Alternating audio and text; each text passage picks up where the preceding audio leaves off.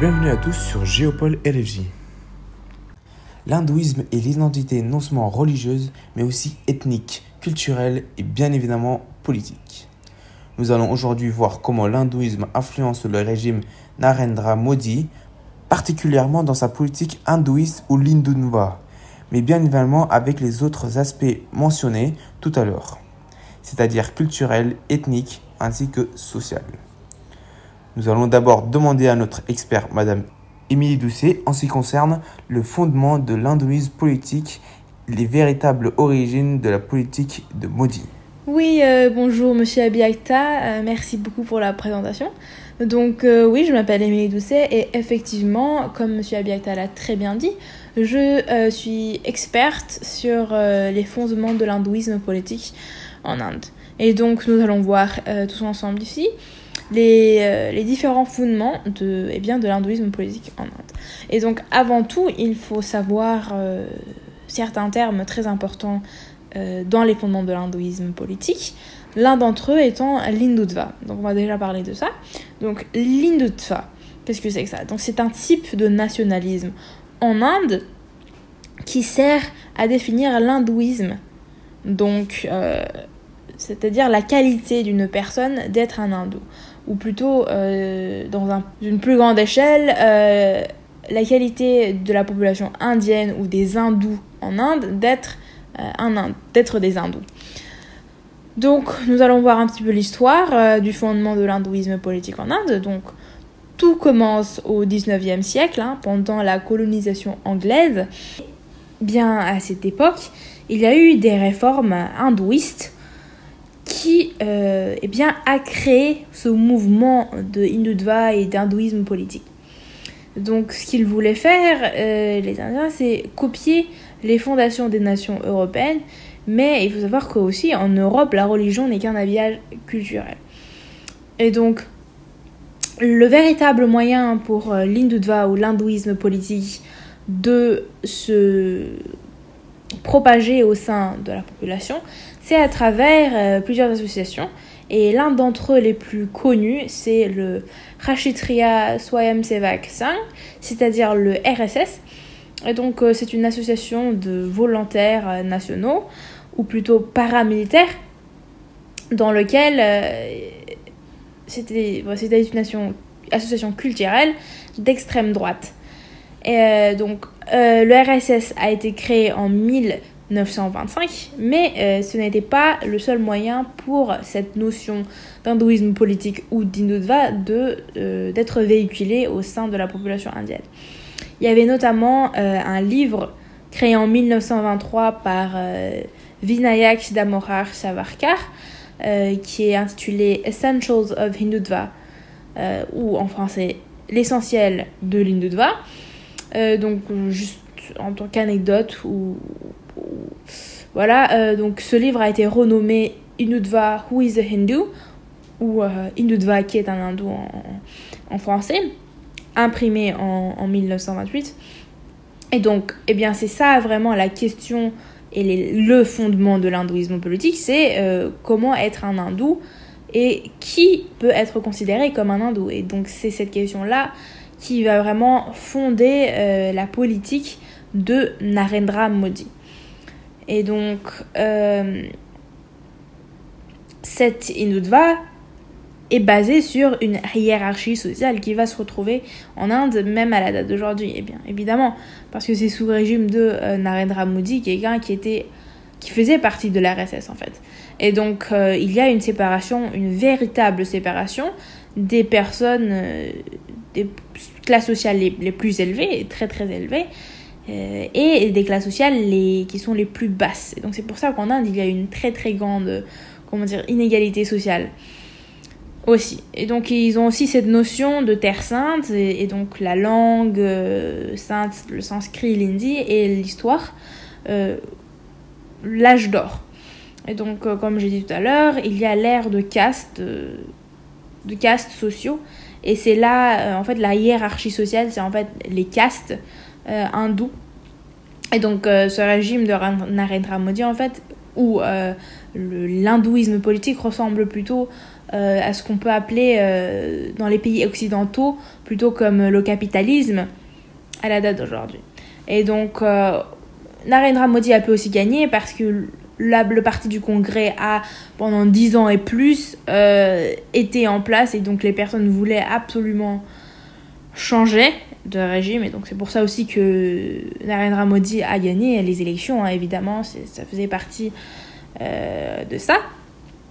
Euh, mais un autre fondement de, de, de l'hindouisme politique, c'est de transformer l'Union indienne en un hindou Rashtra, c'est-à-dire une nation où la religion officielle est l'hindouisme.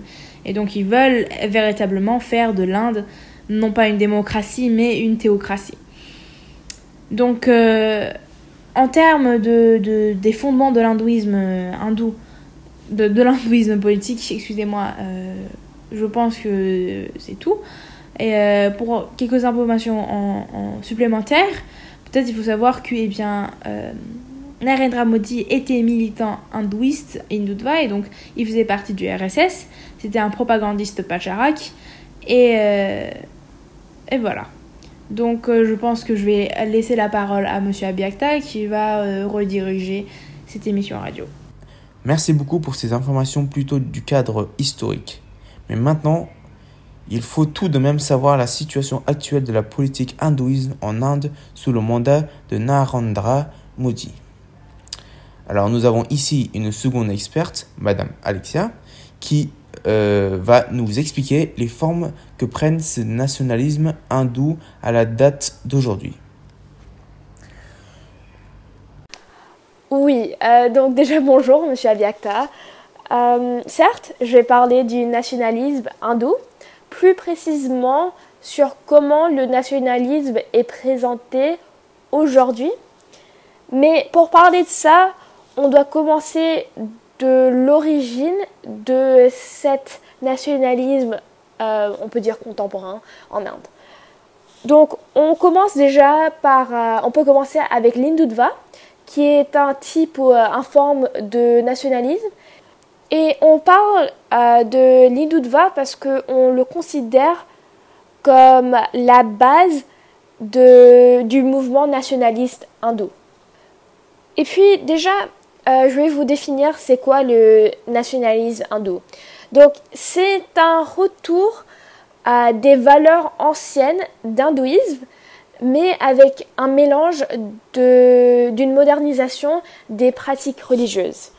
Donc maintenant, je peux finalement vous parler du euh, nationalisme hindou euh, d'aujourd'hui en Inde. on peut commencer cette histoire avec la banalisation du discours ethno-religieux de euh, la suprématie hindoue. Puisque cette banalisation, elle a mené à la victoire de Narendra Modi euh, et sa partie politique qui est nationaliste, qui s'intitule BJP.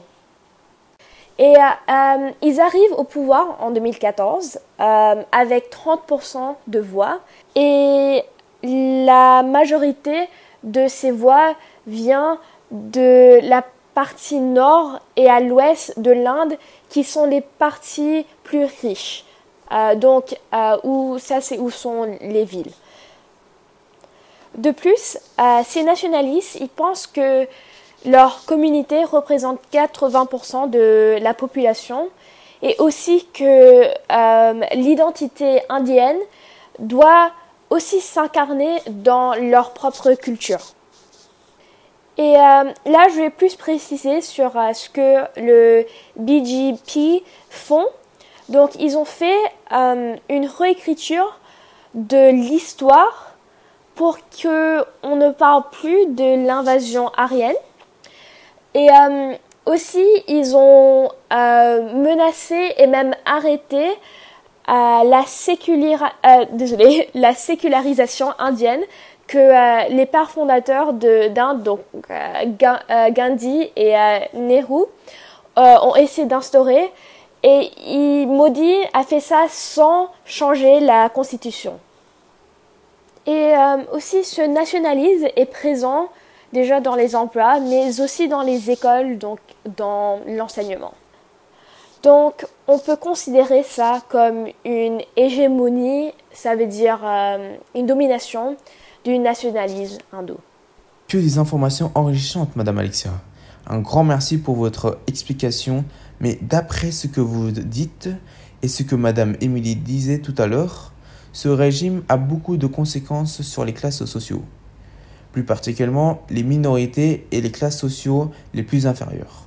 J'ai avec moi aujourd'hui une dernière experte, et oui, tous des expertes et pas des experts pour Géopole LFJ aujourd'hui, qu'elle va expliquer détailler des menaces démocratiques et minoritaires que, la, que le régime du BGP avec le Narendra Modi comme chef pose.